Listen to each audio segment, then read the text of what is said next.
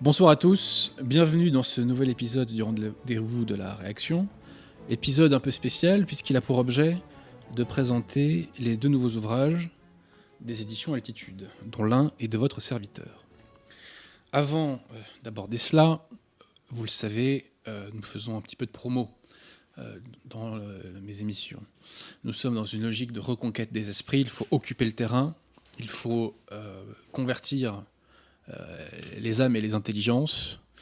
Donc j'essaie de relayer avec mes petits moyens un maximum de bonnes initiatives. Vous trouverez, comme d'habitude, euh, dans, dans, comment doit-on dire, Monsieur Pierre Tirmont, euh, les liens, on les trouve où? C'est quoi dans, dans la description Dans la description, vous trouverez euh, des liens menant aux chaînes YouTube de qualité. Je pense à celle de notre ami Jean-Noël, qui vient de sortir, qui va pas tarder à sortir un ouvrage sur Saint-Louis. donc Galia, notre histoire de France. Je pense à CSRB Diffusion, la chaîne du collectif Saint-Ambert Bellarmin. Je pense à la chaîne de Jonathan Sturel. Je pense à Femme à part. Et j'en passe et des meilleurs. Et d'ailleurs, vraiment, je remercie encore une fois toutes les personnes qui ont vu et relayé euh, la vidéo de Deus Est, la fausse église issue du Concile Vatican II, car cette vidéo, alors que le nombre d'abonnés est dérisoire encore sur la chaîne, euh, est à, je crois, autour de 37 000 vues, et elle va très vraisemblablement atteindre bientôt les 40 000 vues, ce qui est un carton euh, au regard du sujet qui n'est pas forcément très grand public. Donc vraiment merci à tous. Par ailleurs, vous le savez, euh, si vous êtes francilien et que vous avez un petit bouquin à acheter, eh bien ma foi, n'hésitez pas à aller à la librairie française, 5 rue, 5 rue Auguste Bartholdi, dans le 15e, métro duplex à mode Piquet. Euh, c'est la meilleure librairie de Paris. Ils ont la meilleure ligne, les meilleurs bouquins, et ce sont des gens bien, donc euh, n'hésitez pas à les aider. Et pareillement, n'hésitez pas à aller faire un petit tour du côté du site du collectif Saint-Robert Bellarmin.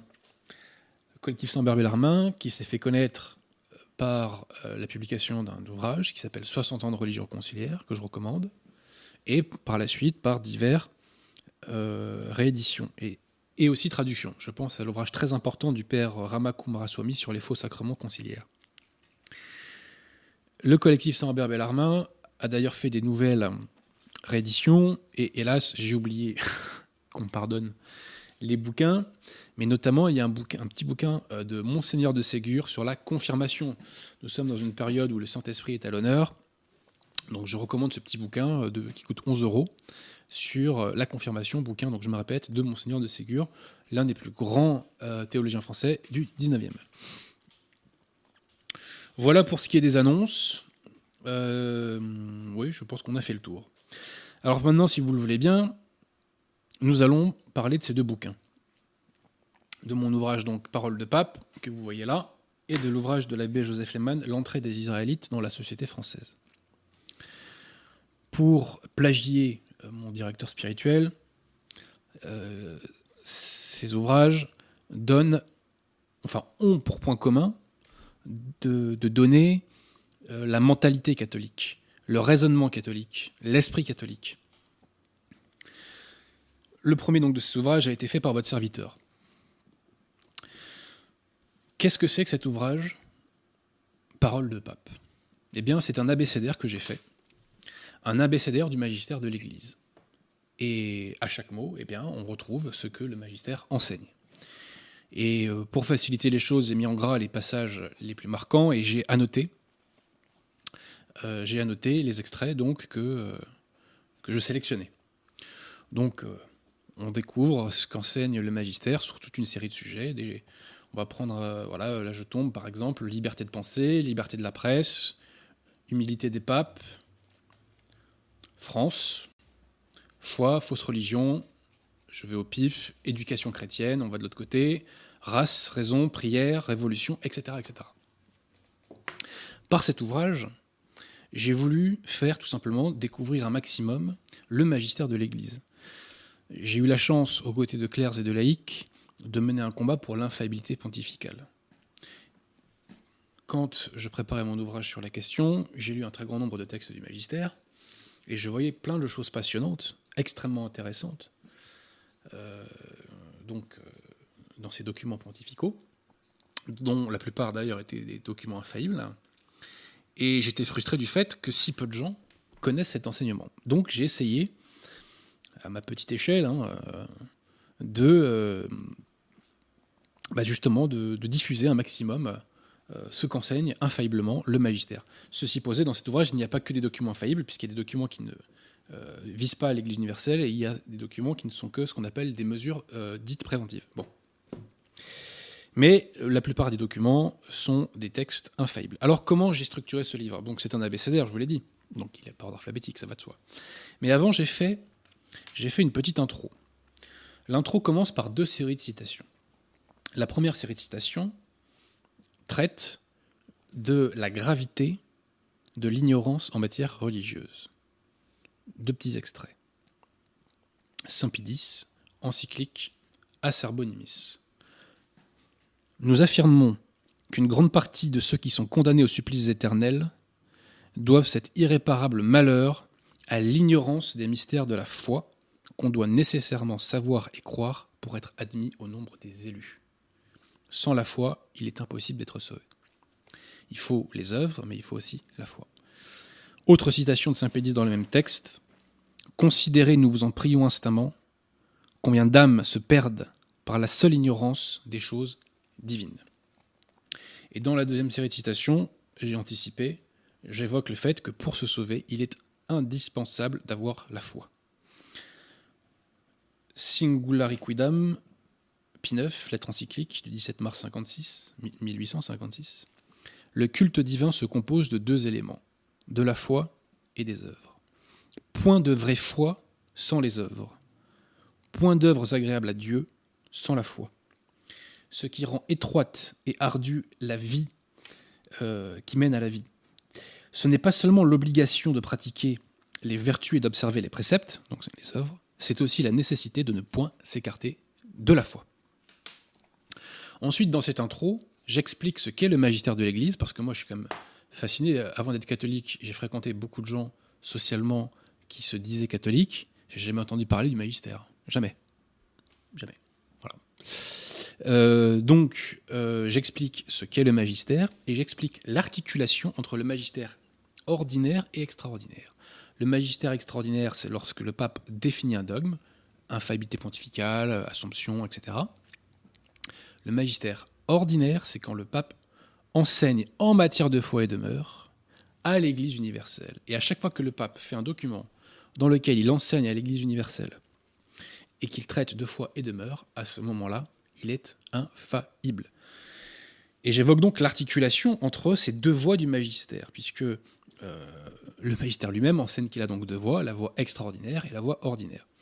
L'articulation entre les deux se trouve dans... Euh, alors déjà, cette articulation, on l'a trouvée dans une intervention très célèbre et très connue de Monseigneur d'Avanzo, membre de la, députation de la foi au Concile Vatican I.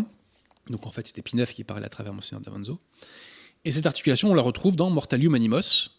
Donc, vous, en quelques clics, vous pouvez retrouver cette encyclique. Et en gros, qu'explique Pidou. Il dit c'est très simple. Le magistère, donc infaillible, s'exerce chaque jour et vise à transmettre facilement les vérités en matière de foi et de mœurs. Mais lorsque l'hérésie ou l'erreur euh, gagne du terrain, je dirais, dans le monde social, eh bien à ce moment-là intervient euh, le magistère extraordinaire. Voilà en ce qui concerne l'intro. Alors, pour euh, vous présenter ce bouquin, j'ai décidé de, diviser mon propos en, deux séries d'enseignements. Tout d'abord, des enseignements classiques, mais qui heurtent, je dirais, euh, les hérésies conciliaires et, euh, je dirais, les, les, faux principes qui régissent notre société moderne. Et dans la deuxième partie, je voudrais casser quelques petites idées reçues. Mais avant tout, je voudrais répondre à une critique qui m'est souvent faite par des lefévristes. Les lefévristes, vous le savez, sont conciliaires, hein, puisqu'ils sont reliés à la secte. Mais je dois dire par honnêteté intellectuelle que les lefévristes pur crus, que dis-je, les, les, conciliaires pur crus, donc non lefévristes, ne m'ont jamais fait le reproche que je vais évoquer. Les, lefévristes pardon, me reprochent de parler de théologie et de, défendre les principes, notamment du magistère, alors que je ne suis qu'un laïc. Et me disent-ils, vous ne devriez pas faire ça. Et c'est quelque chose que j'ai entendu vraiment, mais très souvent, très très souvent de leur part.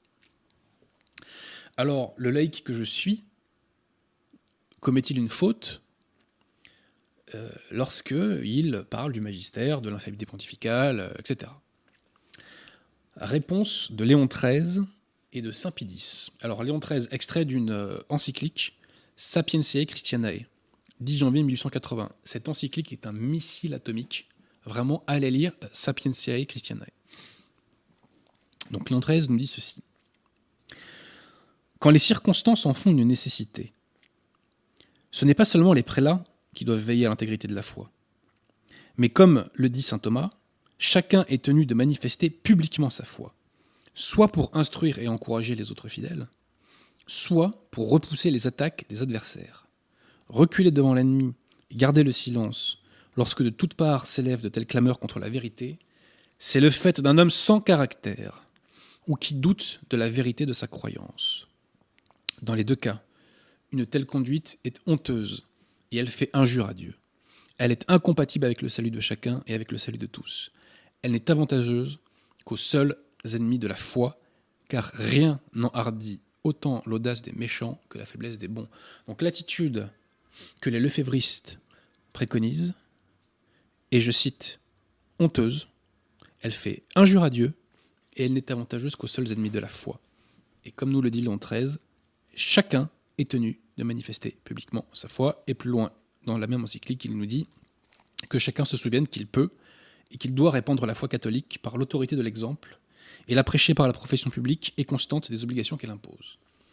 Citation maintenant de Saint Pédis, encyclique Singulari Quadem Caritate. Le devoir de tous les catholiques est de garder fermement et de professer sans timidité les principes de la vérité chrétienne enseignés par le magistère de l'Église catholique. Échec et mat.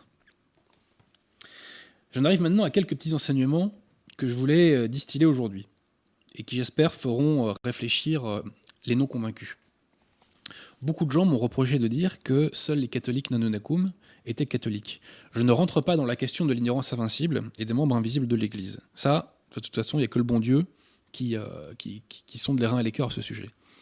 Je parle du fort externe. Et effectivement, en fort externe, seuls les catholiques nanonacum sont catholiques. Pourquoi? Qu'est-ce que l'Église? Le corps mystique du Christ, oui. Mais précisément, d'un point de vue humain, qu'est-ce que c'est le corps mystique du Christ? Citation du catéchisme de la doctrine chrétienne de Saint Pidis. Et d'ailleurs, Saint Pidis reprend euh, une définition qui a été inventée, euh, enfin, qui a été faite par Saint Robert Bellarmin dans le passé. Il la peaufine l'Église est la société des vrais chrétiens, c'est-à-dire des baptisés qui, un, professent la foi et la doctrine de Jésus-Christ, deux, participent à ses sacrements, trois, obéissent au pasteur établi par lui. Donc la première condition pour appartenir à l'Église catholique, c'est d'avoir la foi. Qu'est-ce que c'est la foi? La foi, nous dit le catéchisme du Concile de Trente, c'est l'assentiment plein et entier aux vérités révélées de Dieu. Donc si on adhère à une seule hérésie, on perd la foi. Les conciliaires adhèrent à des dizaines d'hérésies. Euh, la plus connue, c'est celle de la liberté religieuse, il y a le subsistit in, euh, il y a le fait que les sectes hérétiques et schismatiques sont des moyens de salut euh, pour les fidèles, il y a tous les délires de Bergoglio, enfin, on, les compte plus. Puisqu'ils adhèrent à des hérésies, en fort externe, ils ne sont pas membres de l'Église catholique. Ensuite, les lefévristes. Les lefévristes, c'est pareil. Les lefévristes ont rajouté des faux principes à la fois. Ils rajoutent des faux principes schismatiques et gallicans. Donc, le courant principal de la secte, le courant pur cru, et le courant lefévriste ne font pas partie de l'Église catholique parce que tout simplement, bah, ils adhèrent à des hérésies. Voilà. Et ça, c'est pas Adrien Abosi qui le dit, c'est l'enseignement de l'Église. Quand on adhère à une hérésie, on sort du corps mystique du Christ. Tout simplement. Concernant les sacrements, je fais quand même remarquer que euh, les sacrements conciliaires donc de, la messe Paul VI, euh, de la confirmation et de la confession ne sont pas valides. Donc en plus, la deuxième condition pour les conciliaires purs crus n'est pas remplie. Voilà, donc si vous êtes conciliaire et que vous devez vous confesser, allez au moins voir un prêtre de la fraternité Saint-Pédis. Parce qu'au moins eux, ils sont valides. Alors ils ne sont pas tous, parce que la fraternité a intégré des gens ordonnée euh, par le forite conciliaire, mais globalement, les vieux prêtres, ils sont tous valides. Bon. Et ensuite, il faut obéir au pasteur légitime. Bien entendu, la fausse hiérarchie conciliaire, qui est schismatique, qui est hérétique, n'est pas la hiérarchie établie par le bon Dieu. Voilà, donc je voulais, pour le salut des âmes, rappeler aux gens ce qu'est l'Église catholique et pourquoi j'affirme donc que dans Fort Externe, bah, il n'y a que les catholiques de Nunacum qui sont catholiques. De façon certaine. Ensuite, je voulais faire un, petit retour sur la notion d'erreur. Parce que cette notion d'erreur permet de comprendre ce qu'est la société moderne et euh, démystifie, démystifie euh, je dirais, euh, l'imposture conciliaire. l'Église enseigne depuis toujours que l'erreur n'a aucun droit. Je répète, parce que ça, je veux vraiment que ça rentre dans votre cerveau. L'erreur n'a aucun droit. Citation de Pie XII. Discours aux juristes catholiques italiens, ce qui n'est pas un texte du magistère, mais qui fait néanmoins autorité et qui reprend, comme nous le verrons, l'enseignement du magistère. Ce qui ne répond pas à la vérité et à la loi morale n'a objectivement aucun droit à l'existence, ni à la propagande, ni à l'action. Je répète, ce qui ne répond pas à la vérité et à la loi morale n'a objectivement aucun droit à l'existence, ni à la propagande, ni à l'action. Pie XII ne faisait que reprendre Léon XIII, qui déjà dans Libertas écrivait que l'Église n'accorde de droit qu'à ce qui est vrai et honnête. Et Saint Pédis ajoute que le Christ ne respecte pas l'erreur, même quand l'erreur est faite de bonne foi. Citation, notre charge apostolique de Saint Pédis. Si Jésus a été bon pour les égarés et les pécheurs, il n'a pas respecté leurs convictions erronées, quelque sincères qu'elles parussent. Donc je répète, l'erreur n'a aucun droit. Or, la caractéristique de notre époque, c'est précisément que l'erreur est mise sur le même plan que la vérité, et que tant l'erreur que la vérité ont des droits. C'est la caractéristique de la société moderne telle qu'issue de 1789. Certains ont été choqués que je déclare à plusieurs reprises que j'étais contre la liberté d'expression. Qu'est-ce que ça veut dire? C'est que je suis pour la liberté d'expression du bien. Et je suis contre la liberté d'expression du mal. Léon XIII, vous le verrez, vous l'expliquera bien mieux que moi. Donc, L'erreur n'a aucun droit, mais les conciliaires sont revenus sur cela. Les conciliaires contestent ce principe selon lequel l'erreur n'a aucun droit. Ils le contestent en premier lieu avec la liberté religieuse. L'Église a toujours permis l'exercice de faux cultes au titre d'une tolérance et non pas au titre d'un droit les conciliaires à partir de avec Vatican II dans Dignitatis Humanae, et puis ça a été répété euh, à foison par la suite. Les conciliaires nous disent mais si si si si, au nom de la dignité de la personne humaine, tout le monde a droit à la liberté de culte. Donc les conciliaires donnent des droits à l'erreur et ils l'ont démontré en acte. Ils l'ont démontré en faisant des pseudo-concordats totalement contraire au magistère de l'Église, parce que le magistère nous enseigne que l'État doit être confessionnel. Il doit y avoir une religion d'État, la religion catholique. En 1929, je crois, il y a eu les accords du Latran entre l'Italie et le, Vatican. Et ces accords de Latran, dans leur premier article, rappelaient que la religion d'État en Italie était la religion catholique. La secte conciliaire, donc, qui usurpe le titre d'Église catholique, fait un nouveau concordat avec la République italienne en 1984. Et dans un protocole additionnel, il est clairement dit que la religion catholique n'est plus la religion d'État unique, donc plus la religion d'État tout court. Et les lecteurs découvriront que les papes ont toujours condamné le fait de mettre sur le même plan toutes les religions, donc de mettre sur le même plan le vrai et le faux. L'erreur n'a aucun droit selon la doctrine de l'Église, selon la doctrine infaillible de l'Église, les conciliaires sont revenus là-dessus. Pour eux, l'erreur a des droits.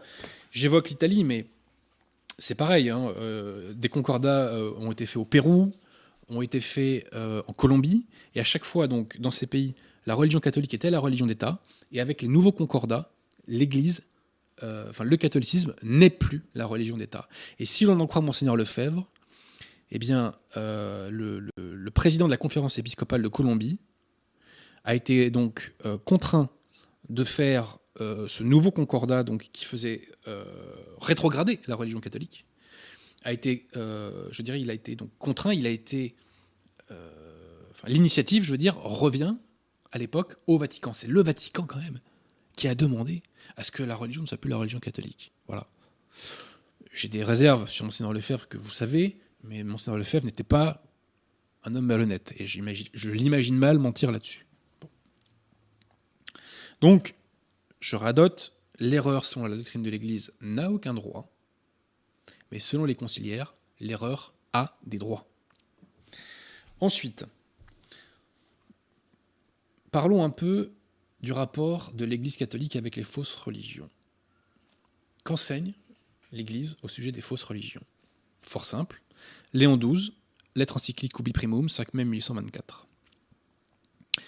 Il est impossible au Dieu véritable d'approuver toutes les sectes qui professent des faux enseignements et de conférer à leurs membres des récompenses éternelles. Qu'est-ce que ça signifie? Les membres des fausses religions ne vont pas au paradis, ne peuvent pas se sauver. Ils sont damnés. C'est ça que ça veut dire. Que nous dit la secte conciliaire à ce sujet-là? La secte conciliaire nous dit Mais oui, oui, oui, oui. Hors de l'Église, point de salut, on est tout à fait d'accord avec vous. Sauf que petit problème, dans Unitatis Redintegratio, les conciliaires enseignent que, les sectes hérétiques et schismatiques peuvent être utilisées comme moyen de salut. Petit problème. Et avec le subsistit in, on voit que des pseudo-éléments de l'Église qui se baladent à gauche à droite en dehors de l'Église catholique, donc par définition peuvent être ces instruments de salut. Donc on peut se sauver en dehors de, l'Église selon euh, les conciliaires. Ce qui est difficile avec les conciliaires, si vous voulez, c'est qu'ils plaident à la fois la thèse et l'antithèse en fonction de euh, leur interlocuteur. Voilà. Mais faut pas nous la faire. Hein. La chose pas conciliaire, on la connaît maintenant. Les conciliaires nous disent par ailleurs que dans les fausses religions, se trouvent des éléments de vérité qui peuvent préparer au salut. Ah bon? Les fausses religions préparent à l'état de grâce. C'est une plaisanterie. Donc, on voit que par cette doctrine, les conciliaires contredisent de plein fouet la foi catholique sur laquelle, hors de l'Église, il n'y a point de salut. Un petit mot aussi sur le Christ roi. Qu'est-ce que c'est le Christ roi, ce fameux Christ roi bah, On en a déjà parlé ici. On en a déjà parlé avec le cardinal Pi. Le Christ roi, c'est l'idée selon laquelle l'Église, enfin le Christ doit régner sur les individus bien sûr, mais aussi sur les institutions. Et que les institutions doivent être subordonnées à l'Église catholique. C'est ça le Christ roi. Et la conséquence de cela, c'est que les lois doivent être conformes à la doctrine de l'Église. Et autre conséquence, c'est que l'État a l'obligation de rendre un culte public à la vraie religion. Citation de Pie XI, de Quas Primas, encyclique essentielle de Pie XI. Écoutons-le. Les chefs d'État ne sauraient donc refuser de rendre en leur nom personnel et avec tout leur peuple des hommages publics de respect et de soumission à la souveraineté du Christ. Tout en sauvegardant leur autorité, ils travailleront ainsi à promouvoir et à développer la prospérité nationale. Plus loin, sa dignité royale, en parlant du Christ, exige que l'État tout entier se règle sur les commandements de Dieu et les principes chrétiens dans l'établissement des lois, dans l'administration de la justice, dans la formation intellectuelle et morale de la jeunesse, qui doit respecter la saine doctrine et la pureté des mœurs. Donc voilà ce qu'est le Christ roi. C'est l'obligation pour l'État d'être dans les clous catholiques.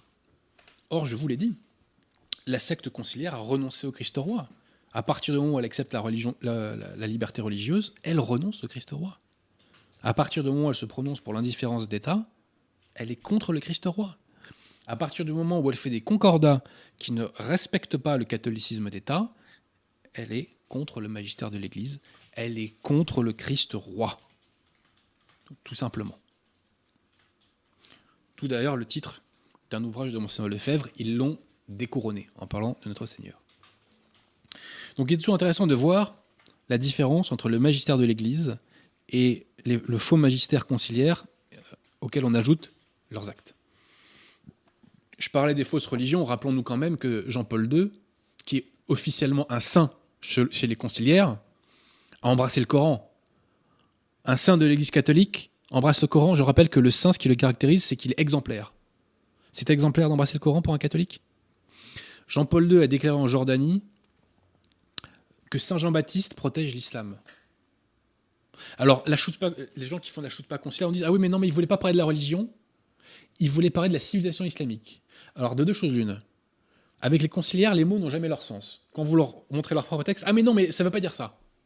C'est-à-dire que quand on donne le sens que donne le dictionnaire, on nous dit non, non, non, non, ça ne veut pas dire ça. Mais admettons que Jean-Paul II voulait dire la civilisation islamique, bah, je regrette, mais la civilisation islamique, elle ne respecte pas le Christ roi. Elle n'essaie pas de conformer l'État à la de l'Église. Donc un catholique ne peut pas prononcer une telle phrase, Saint Pierre ne peut pas prononcer une telle phrase. Le Saint-Esprit, alors bon, là c'était pas un texte officiellement infaillible, mais quelqu'un qui prétend être Saint Pierre ne peut pas faire ça. C'est pas possible. C'est pas possible. Surtout que Jean-Paul II n'est pas son coup d'essai, parce que quand il était en Inde, il s'était fait mettre sur le front un, symbole hindou. On imagine vraiment Saint-Pierre, on imagine, je crois que c'est Saint Thomas qui a, euh, c'est l'apôtre Thomas qui a évangélisé euh, l'Inde, si je dis pas de bêtises. Vous pensez franchement qu'il s'est fait mettre des symboles hindous sur le visage? Bon, restons sérieux. Donc, les conciliaires rejettent le Christ roi encore deux petits enseignements que j'aime bien, enfin c'est pas que j'aime bien, mais c'est qu'ils sont importants parce qu'ils nous aident à y voir clair dans notre société. Et tant qu'on ne dénoue pas euh, ces nœuds qui sont les cerveaux des gens, les choses avanceront moins vite, voire pas du tout. Je voulais faire euh, le point sur la notion du mal, parce que euh, nos sociétés, inspirées notamment par Rousseau, nous disent que l'homme est bon. Qu'enseigne l'Église? Certes, l'homme, bien sûr, peut faire le bien, mais l'homme du mal en lui, il a le péché en lui, à cause du péché originel. Citation. Léon XIII, Humanum Genus, encyclique qui condamne la maçonnerie. La nature humaine ayant été violée par le péché originel, et à cause de cela étant devenue beaucoup plus disposée au vice qu'à la vertu, l'honnêteté est absolument impossible si les mouvements désordonnés de l'âme ne sont pas réprimés et si les appétits n'obéissent pas à la raison. Grégoire XVI évoque dans Mirarivos le naturel enclin au mal de l'individu. XI, dans Mitbrenner Zorge, nous dit que la propension au mal que chacun doit, avec l'aide de la grâce, de la pénitence, de la lutte, de l'effort moral, refouler et surmonter. Et Pie XII, lui, dans Mystici Corpus Christi, évoque ce lamentable penchant au mal des individus. Donc le bien, parfois, bah, il faut aller le chercher. Et comment aller le chercher? Citation de Léon XIII, encyclique Exeunteiam anneau, ce n'est qu'au prix d'une lutte de chaque jour que nous pouvons fuir le vice et accomplir le devoir. Ce n'est qu'au prix d'une lutte de chaque jour que nous pouvons fuir le vice et accomplir le devoir. Voilà, donc le catholique sait que le péché le guette, et à cet égard, eh ben, il faut être constamment vigilant. Voilà. Parce que je rappelle que euh, la vie catholique est centré quand même sur l'idée de, enfin c'est plus qu'une idée, sur le principe qu'il faut rester en état de grâce, parce que c'est la condition pour aller au ciel. Donc éviter les péchés mortels. Et bien pour ça, Léon XIII nous dit, c'est une lutte de chaque jour, et rien n'est jamais acquis. N'importe qui peut chuter, n'importe quand, entre guillemets, façon de parler, on se comprend. Dernière chose que je voulais vous évoquer, c'est un petit pied de nez à notre époque. Notre époque est égalitariste. Ça ne vous a pas échappé. Eh bien, l'Église condamne l'égalitarisme. Elle le condamne. Et même l'Église va plus loin, elle enseigne que l'inégalité est bonne parce qu'elle se fait au profit de tous. Première citation de Léon XIII, Humanum Genus. Mais comme ils n'ont pas tous les mêmes ressources d'intelligence et qu'ils diffèrent les uns des autres, soit par les facultés de l'esprit, soit par les énergies physiques, comme enfin il existe entre eux mille distinctions de mœurs, de goûts, de caractère, rien ne répugne tant à la raison de prétendre les ramener tous, donc en parlant des hommes, hein, de les ramener tous à la même mesure et d'introduire dans les instructions de la vie civile une égalité rigoureuse et mathématique. En parlant euh, des parties de la société, il nous dit si elles étaient toutes égales entre elles et libres, chacune pour son compte d'agir à leur guise, rien ne serait plus difforme qu'une telle société. Si au contraire, par une sage hiérarchie de mérite, de goût, des aptitudes, chacune d'elles concourt au bien général, vous voyez se dresser devant vous l'image d'une société bien ordonnée et conforme à la nature. Autre citation. Le premier principe à mettre en avant, c'est que l'homme doit accepter cette nécessité de sa nature qui rend impossible dans la société civile l'élévation de tous au même niveau. Je répète, qui rend impossible dans la société civile l'élévation de tous au même niveau. Sans doute, c'est là ce que poursuivent les socialistes. Le socialisme et le communisme sont condamnés par le magistère de l'Église. Mais contre la nature, tous les efforts sont vains. Contre la nature, tous les efforts sont vains. Hein, je le dis euh, aux adeptes euh, véganes, théorie du genre et compagnie. C'est elle, en effet, qui a disposé parmi les hommes les différences aussi multiples que profondes. Différences d'intelligence, de talent, de santé, de force. Différences nécessaires, d'où naît spontanément l'inégalité des conditions. D'où naît spontanément l'inégalité des conditions. Cette inégalité, d'ailleurs, tourne au profit de tous, de la société comme des individus. La vie sociale requiert dans son organisation des attitudes variées et des fonctions diverses.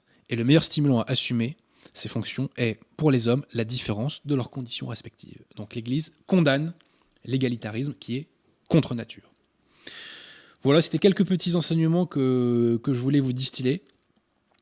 Donc je parlais d'énormément de choses. Hein. Je, parle donc de qu'est-ce que le pape, euh, l'infaillibilité pontificale, euh, esclavage, foi, fausse religion, incarnation, sacrement, bien entendu, euh, islam, judaïsme, talmudique, juif de l'Ancien Testament, laïcisme, voilà. Donc, vous saurez ce qu'il faut penser de tout ça. Bah tiens, puisque je suis sur le laïcisme, je vous ai évoqué le fait que l'Église condamnait la neutralité de l'État. Et que nous dit toujours en Quas Primas La peste qui a corrompu la société humaine la peste de notre époque, c'est le laïcisme, ainsi qu'on l'appelle avec ses erreurs et ses entreprises criminelles. Laïcisme qui a engendré euh, l'apostasie publique. Hein. C'est pourquoi d'ailleurs euh, Pion a instauré la fête du Christ roi.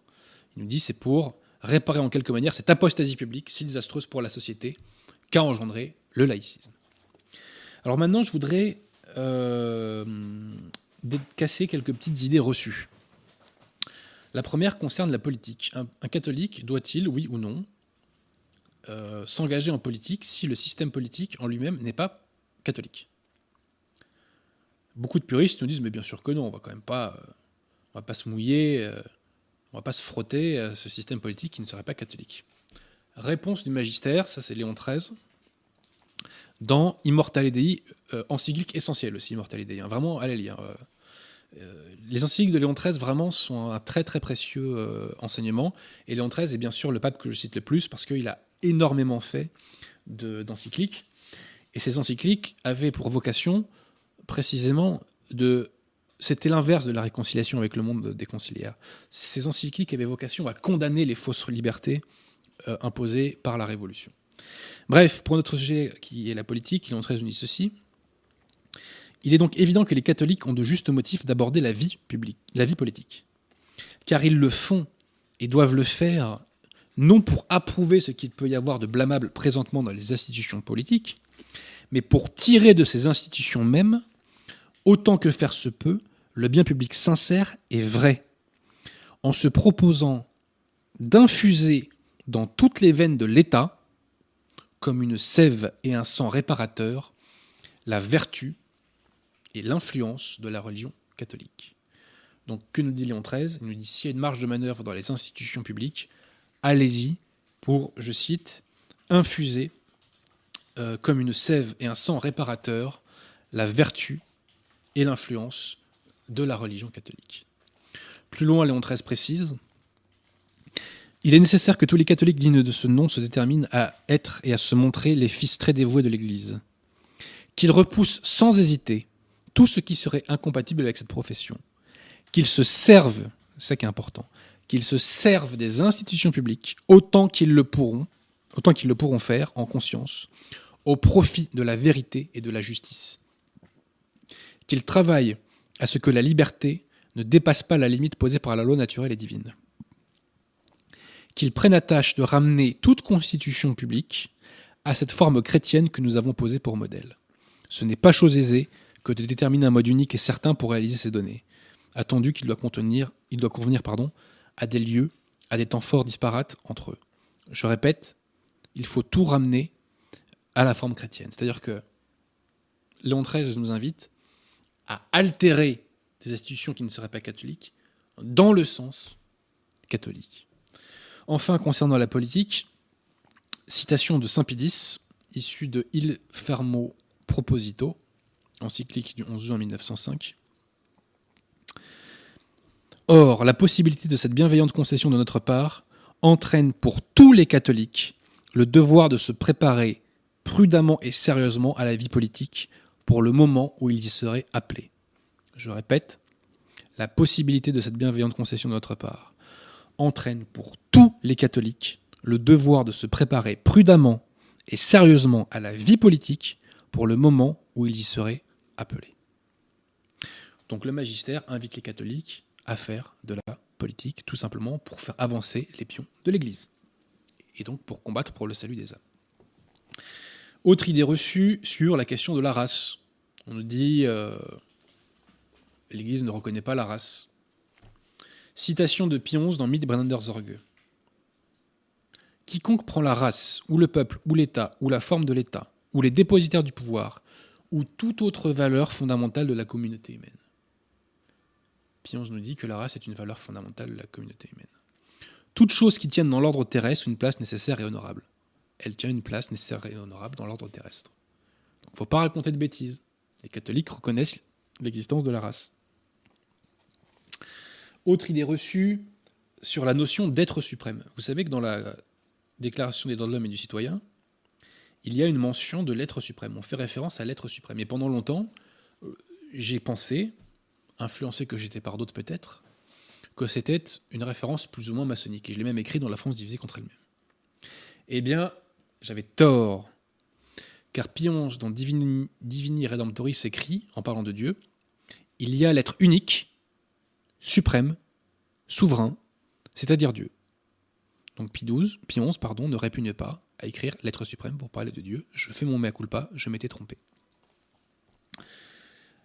Autre idée reçue, euh, c'est le côté euh, nian euh, du Christ qui, qui, est inventé de toutes pièces par les conciliaires. Saint Pidis, dans l'ouvrage, euh, que dis-je, dans l'encyclique Notre charge apostolique, tord le coup à cela et il évoque une déformation de l'évangile et du caractère sacré de notre Seigneur Jésus-Christ. Saint Pédis rappelle que le Christ a été, je cite, aussi fort que doux, mais le Christ a grondé, menacé et châtié. Le Christ a grondé, menacé, châtié. Voilà. Donc on n'est pas dans le Christ peace and love, euh, tenons-nous par la main et on ira tous au paradis, que nous vendent certains conciliaires dingos. Il a grondé, menacé, châtié, sachant et nous enseignant que souvent, la crainte est le commencement de la sagesse, et qu'il convient parfois de couper un membre pour sauver le corps. Enfin, il n'a pas annoncé pour la société future le règne d'une félicité idéale, d'où la souffrance serait bannie. Mais par ses leçons, par ses exemples, il a tracé le chemin du bonheur possible sur terre et du bonheur parfait au ciel, la voie, royale de la croix. Ce sont là des enseignements qu'on aurait tort d'appliquer seulement la vie individuelle en vue du salut éternel. Ce sont les enseignements éminemment sociaux. Ils nous montrent en notre Seigneur Jésus-Christ autre chose qu'un humanitarisme sans consistance et sans autorité. Ensuite, j'aimerais, pardonnez-moi, faire une petite mise au point sur le national-socialisme qui a été condamné par l'Église. Il y a plus d'un an de ça, j'avais rappelé dans une émission que l'Église avait condamné le national-socialisme dans la fameuse encyclique Mit Bernander Zorge. Et j'avais longuement cité euh, les arguments en question, j'avais longuement cité euh, le texte, quoi. Et suite à cela, j'ai vu beaucoup de trolls qui se revendiquent du national-socialisme dire que j'aurais menti. Non, non, non, Pionce n'aurait jamais condamné le national-socialisme et Mitbrenner Zorge ne fait pas allusion au national-socialisme. C'est vrai que le nom de national-socialisme n'est pas présent, mais dans de très nombreux textes de l'Église, des doctrines ont été condamnées sans qu'elles soient nommées. Si vous prenez euh, Humani Generis depuis XII, il condamne un grand nombre de doctrines sans citer leur nom et même sans citer leur auteur. L'Église préfère procéder comme ça. Parce que, sans doute, elle préférait parfois juger, comme on dit dans le droit, in abstracto. Et ne pas trop personnaliser les choses. Mais il est évident que Pie XI condamne le national-socialisme. Déjà, avant de rentrer dans Midbrander's Zorge, raisonnons avec un minimum de logique. Je vous ai parlé du Christ roi.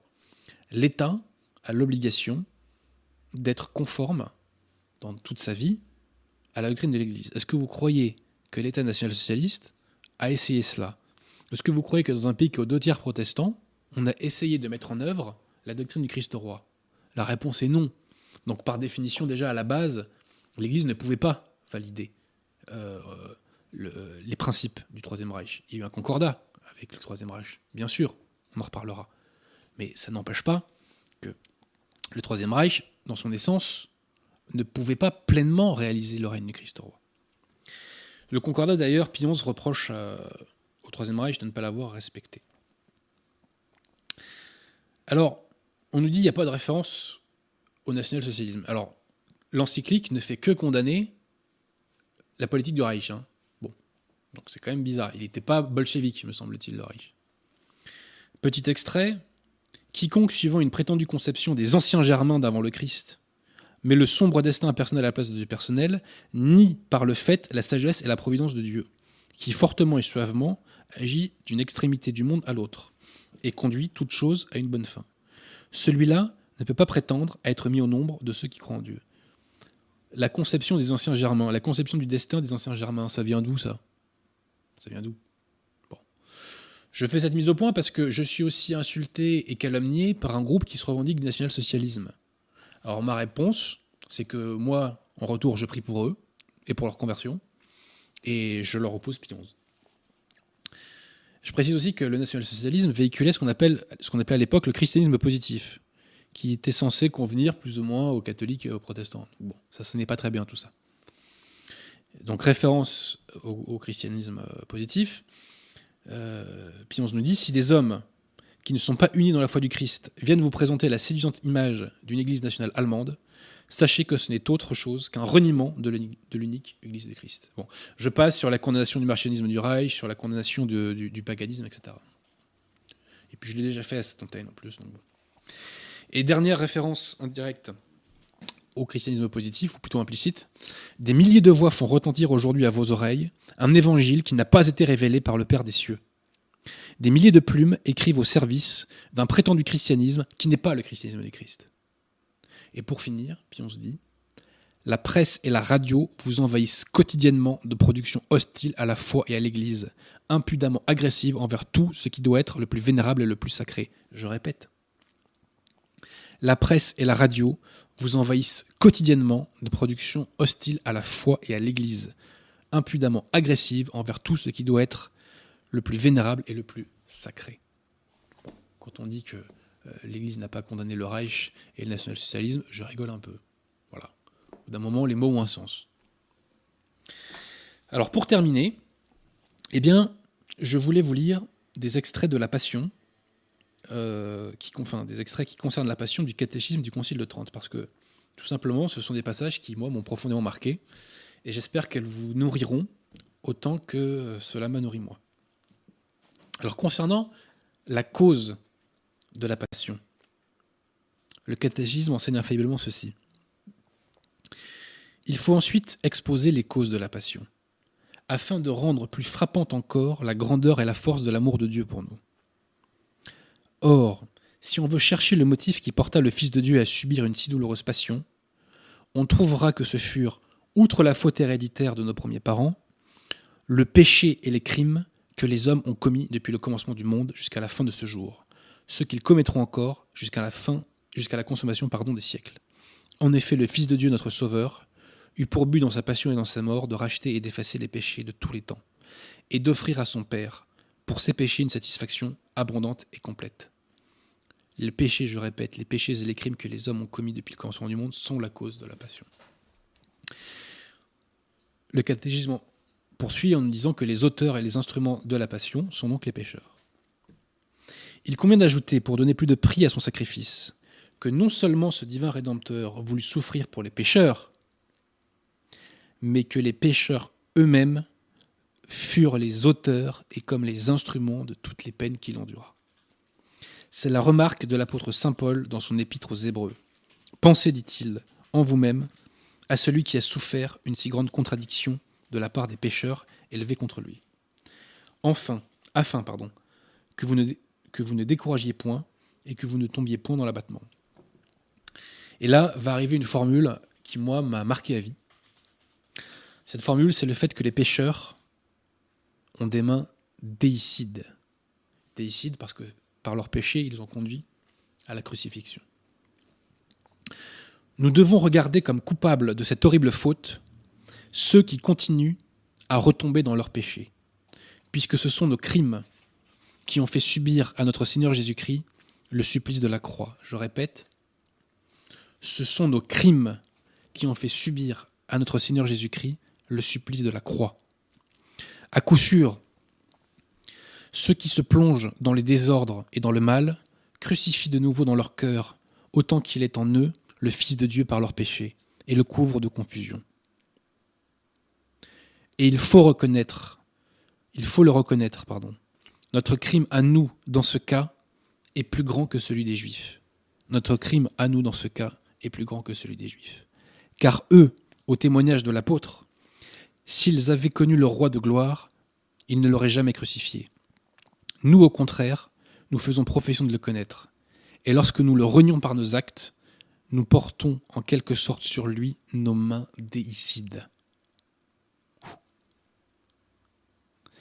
Lorsque nous le renions par nos actes, nous portons en quelque sorte sur lui nos mains déicides.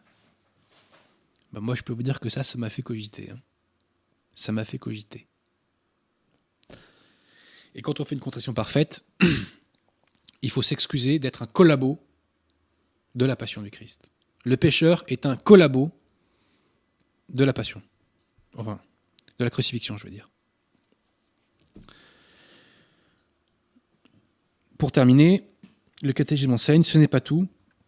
Des hommes de tout rang et de toutes conditions conspirèrent contre les seigneurs et contre son Christ juifs et gentils, furent également les instigateurs, les auteurs et les ministres de sa passion. Judas le trahit, Pierre le renia, tous, ses autres disciples l'abandonnèrent. Voilà. Ce que l'Église enseigne, infailliblement sur la passion du Christ. Et je le répète, les pécheurs sont les collabos des pharisiens.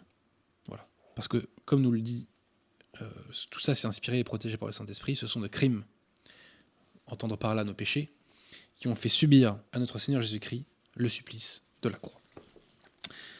Voilà tout ce que je voulais vous dire. La sortie de ce livre est pour moi un prétexte pour euh, vous parler du magistère et pour euh, bah, répandre euh, ces principes dans la société qui nous permettent d'une part de sauver notre âme, ce qui n'est pas rien, et qui permettent par ailleurs de sortir de la confusion actuelle. Nous sommes dans une époque de confusion et nous savons qui est le père de la confusion. Hein. Alors j'oubliais, je voulais faire aussi une petite mise au point parce qu'un euh, certain nombre de pleureuses et d'esprits faibles euh, sont venus geindre parce que je condamne le complotisme. Alors, mise au point là-dessus. Le complotisme n'est pas la dénonciation des complots. Aucun historien ne conteste l'existence de complots. Le complotisme, c'est la dénonciation de complots imaginaires ou d'influences occultes imaginaires, ou, si vous préférez, parfois l'exagération des influences occultes. Donc je m'éloigne du complotisme, d'ailleurs je pense que j'en ai jamais été proche, et je le condamne parce que c'est une mystique de nos jours, et je dirais même que c'est une gnose. Le complotiste, qui d'ailleurs très souvent s'abreuve uniquement de YouTube, pense à avoir atteint un savoir caché, ésotérique, qui lui donne les clés du salut et de la compréhension. Le complotisme est devenu une gnose. Et ce n'est pas parce que le système abuse de l'accusation de complotisme pour attaquer toutes les personnes qui contestent la version des faits du pouvoir, ou la voie du pouvoir tout court, que le complotisme véritable n'existe pas. Donc la bonne, ligne sur la question du complotisme, c'est qu'il faut être contre l'anticomplotisme des médias, qui, comme je l'ai dit, en réalité est un stratagème qui vise à empêcher la contestation de la voie du pouvoir, et il faut être contre le complotisme des réseaux sociaux et de la dissidence qui pourrit les esprits et qui éloigne par ailleurs de la foi catholique. L'enjeu est de taille sur cette question. L'enjeu, c'est la crédibilité de la radicalité. Je répète, l'enjeu, c'est la crédibilité de la radicalité, car notre mission, c'est de convertir les éléments sains de la société au catholicisme et à la contre-révolution. Mais il faut être crédible et il faut rester audible aux yeux de cette société. Voilà. Et quand on tombe dans des surenchères complotistes dingos, fatalement, on éloigne, les gens. Et le système, vous l'imaginez bien, se plaît à assimiler des gens comme moi aux complotistes les plus tarés. Voilà. Donc moi, je les éloigne de moi et je fais une mise au point très importante sur cette question dans l'insurrection des Gilets jaunes. Donc la ligne, je vous l'ai dit, c'est il faut être contre l'anticomplotisme des médias et contre le complotisme des réseaux sociaux et de la dissidence. Et l'attitude à adopter, c'est celle de saint Thomas.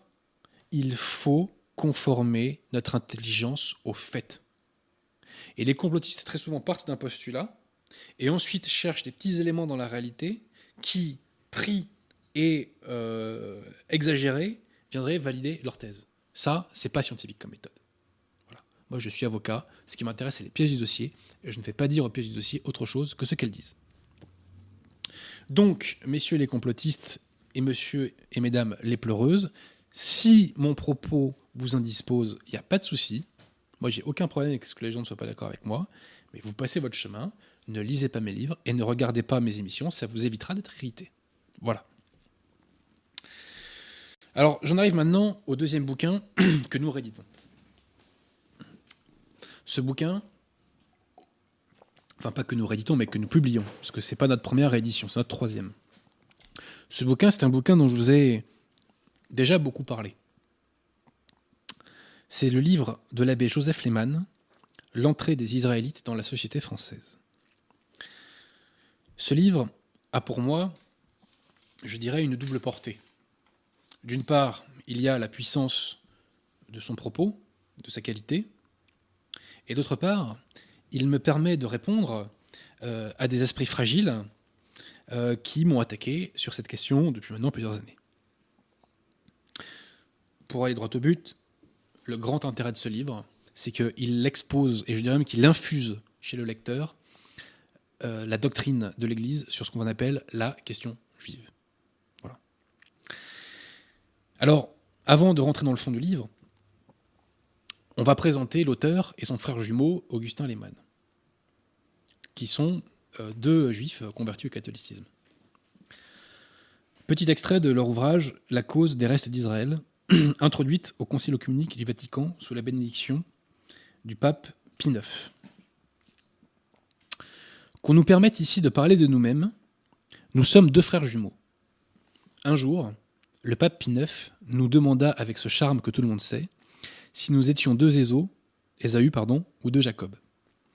Nous lui répondîmes que nous espérions bien que la grâce de Dieu daignerait faire de nous deux Jacob, et que jamais l'un ne chercherait à supplanter l'autre. Nés le même jour, nous avons passé le même jour du judaïsme au catholicisme, à l'âge de 19 ans. Nous avons euh, été faits prêtres ensemble, nous avons dit notre première messe à la même heure, dans la même église. Et maintenant, nous travaillons ensemble depuis des années à la même œuvre, qui est l'œuvre de la conversion de notre peuple, jusqu'au jour où Dieu voudra bien, s'il regarde non pas nos mérites, mais sa miséricorde, qui nous a ramenés de si loin, partager entre nous deux une seule et même couronne. L'un des grands combats d'Isabelle Eman était effectivement la conversion des Juifs. Donc. Je vous disais donc aussi que cet ouvrage infusait au lecteur la doctrine de l'Église sur la question juive. Et ceci est plus important que jamais. Pourquoi? Parce que de nos jours, sur les réseaux sociaux et en particulier dans la dissidence, énormément de gens parlent de la question juive sans être même catholiques, bien que souvent, d'ailleurs, ils croient être catholiques. Et du coup, la question juive n'est pas abordée avec un prisme catholique, elle est abordée avec un prisme pathologique. Pathologique. Et si je fais cette réédition aujourd'hui, c'est à des fins thérapeutiques, car je dois le dire, moi qui ai traversé ces sphères dites dissidentes et nationalistes, j'ai vu beaucoup d'esprits initialement intelligents, venant de toutes conditions, de tous âges, etc., sombrer dans une forme de folie, parce que, oui, dans une, forme de folie, je, dis que aborder la question juive par le prisme pathologique a rendu beaucoup de gens complètement dingos. Complètement dingos.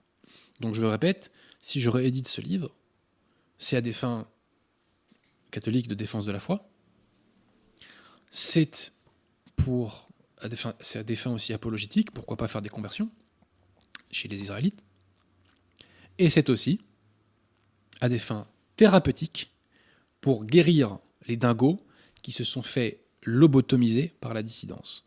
Parce que je le répète, aborder la question juive par le prisme pathologique, fausse analyse et euh, fanatise les foules.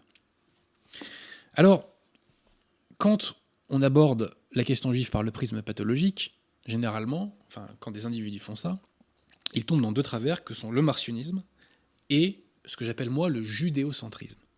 Le martionnisme, c'est un courant condamné par l'Église qui vise à nier la canonicité de l'Ancien Testament. Je cite la référence.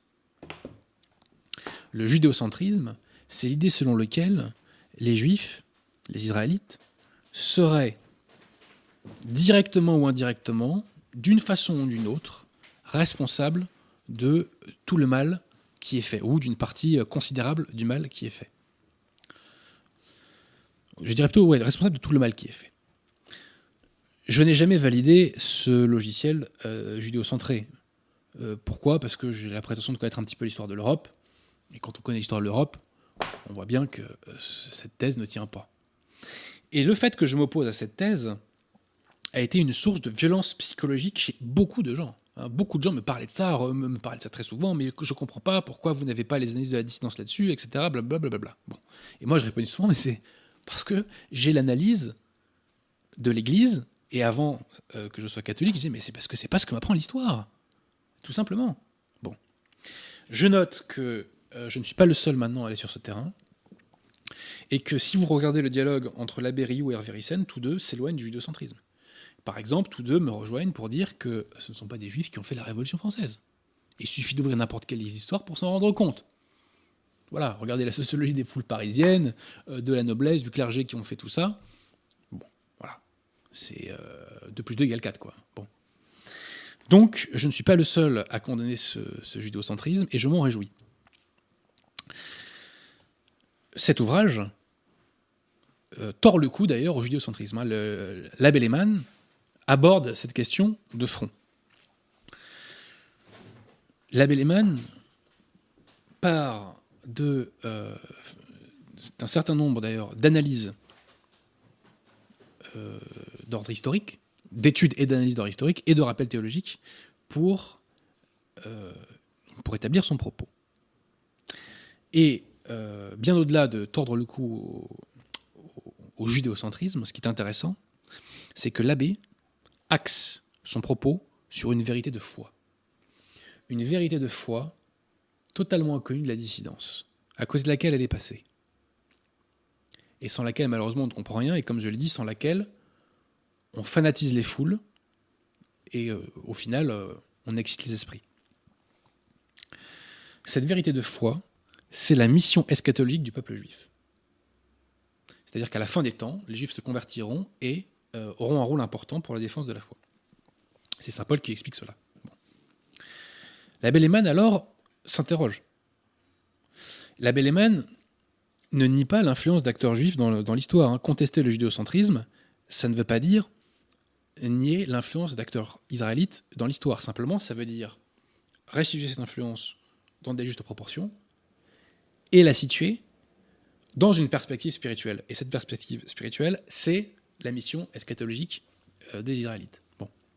Et donc, vous disais-je, la Belleman soulève une contradiction apparente. Et il dit, mais quand on prend les grands antéchrists, et il en cite trois Mahomet, Martin Luther et Voltaire. on remarque que ces trois individus, qui étaient donc extrêmement anticatholiques par définition, étaient également antisémites. La Belleman pose la question. N'est-ce pas curieux? On aurait pu penser que dans un antagonisme commun contre l'Église, il y a une alliance entre ces antéchrists et les talmudistes. Or non, ces antéchrists ont tout fait pour nuire et persécuter les juifs. Et l'abbé Lehmann euh, fait de très nombreuses citations désintéressées pour, euh, pour le prouver. Comment comprendre cela? Explication de l'abbé. Cette haine est explicable, pardon, cette haine est inexplicable si l'on ne tient compte de l'enfer qui est, du verbe haïr, les restes d'Israël à cause de leur futur rôle dans l'Église de Dieu. Donc ce que cherche Satan, c'est à empêcher l'accomplissement de la mission eschatologique du peuple juif. Voilà comment s'explique cette haine des antéchrists. Mais au XVIIIe siècle, le diable va changer de tactique, nous dit la Belleman. Voyant que la première ne marchait pas, le diable donc va essayer autre chose pour empêcher euh, cette mission eschatologique. Il va essayer de corrompre et de subvertir les Israélites pour que la corruption de leur mœurs soit telle que euh, ils ne songent même plus à donc la conversion et à cette mission eschatologique. Et donc, c'est comme ça que l'abbé Lehmann interprète l'élévation sociale des Israélites à partir du XIXe siècle. Et nous arrivons donc à cette question qui est celle de l'entrée des Israélites dans la société française.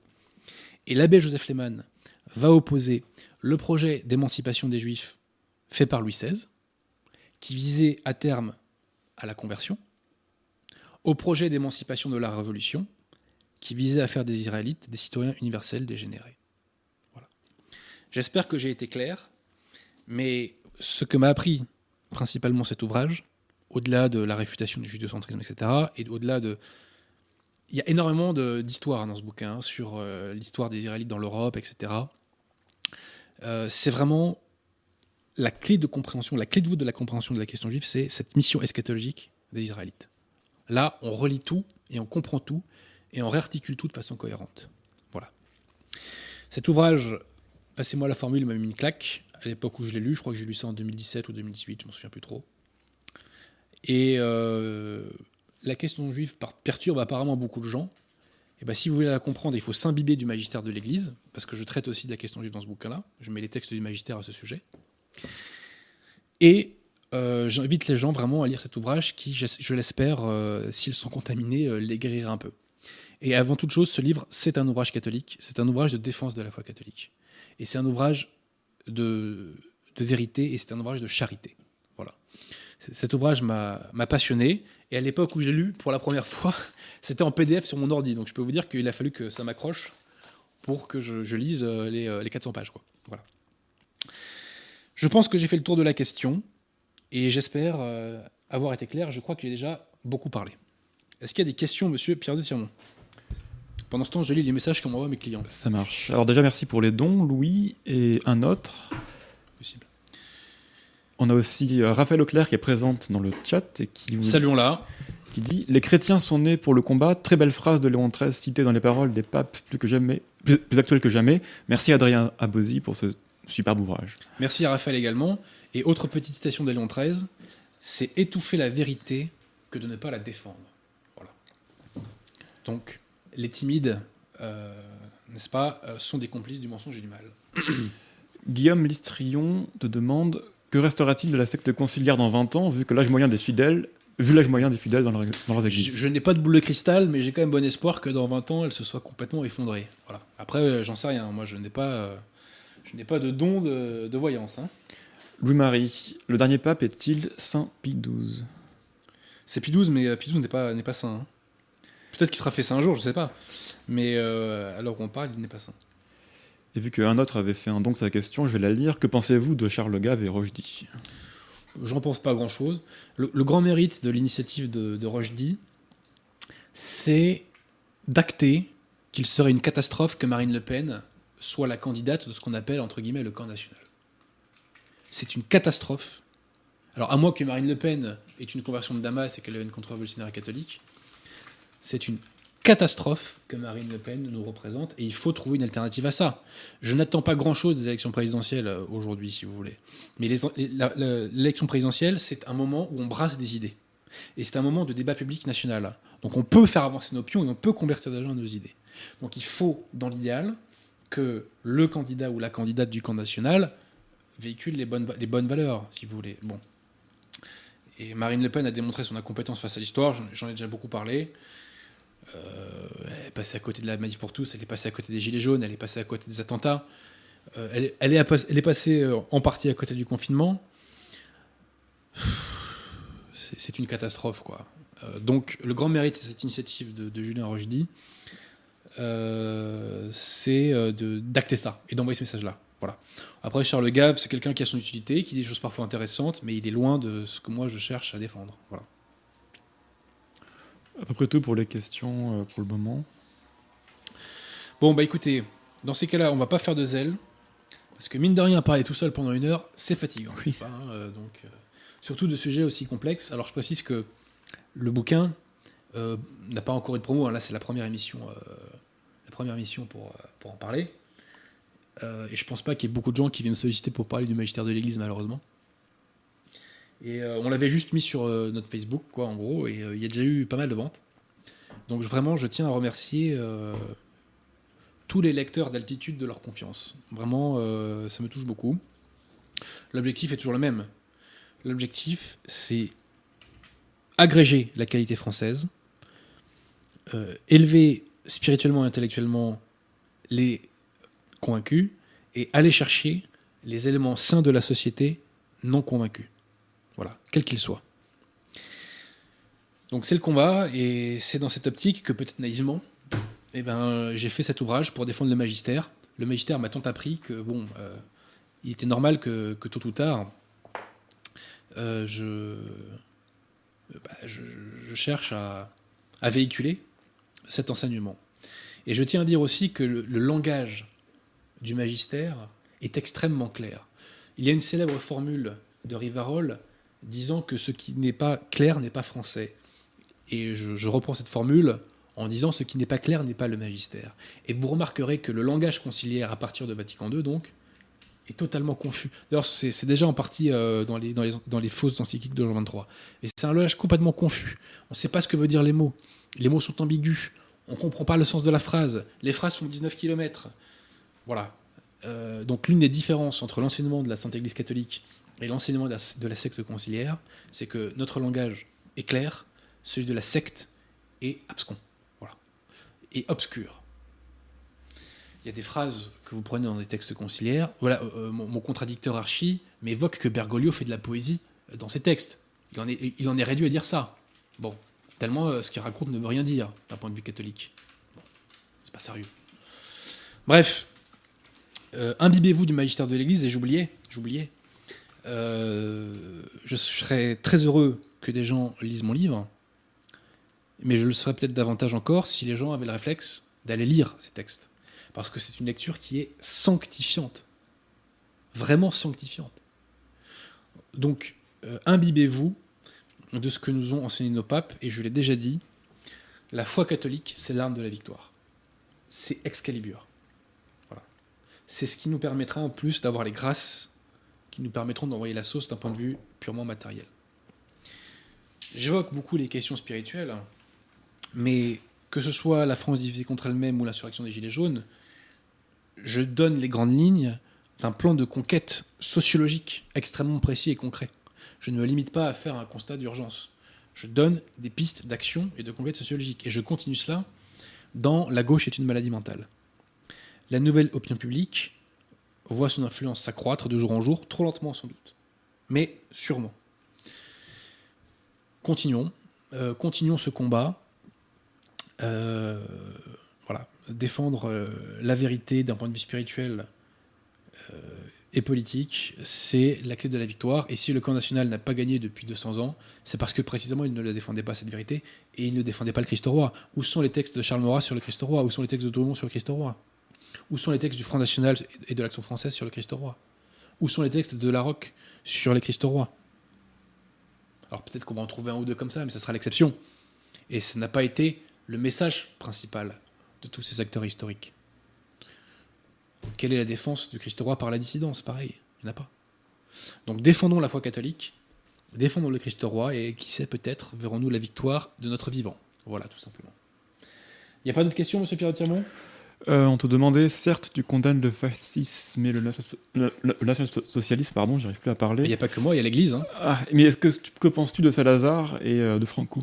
Alors, je vais vous dire, je connais pas les dossiers, euh, donc je vais pas m'exprimer dessus. Mais ils n'ont pas été condamnés par l'Église, et me semble-t-il, c'était des catholicismes d'État. Maintenant, je ne m'avance pas là-dessus, parce que je connais pas le dossier, et généralement, j'évite de parler de ce que je ne connais pas. Voilà, tout simplement. D'accord. Et on te demandait ce que tu pensais de l'abbé Pagès. Je crois que tu déjà exprimé Bah, dessus. la Pagès, je pense rien, il n'est pas abbé, euh, il n'a pas été validement ordonné, ce qui n'empêche pas qu'il fait du très bon travail sur l'islam, paraît-il. Je n'ai pas lu ce qu'il a fait, mais toutes les personnes qui ont lu euh, ses travaux sur l'islam m'ont dit qu'ils étaient bons.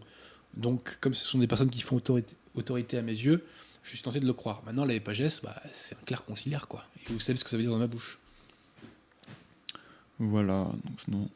Bon, bah écoutez, on va pas faire de zèle, on va s'arrêter là. J'invite vraiment chacun à découvrir ces ouvrages.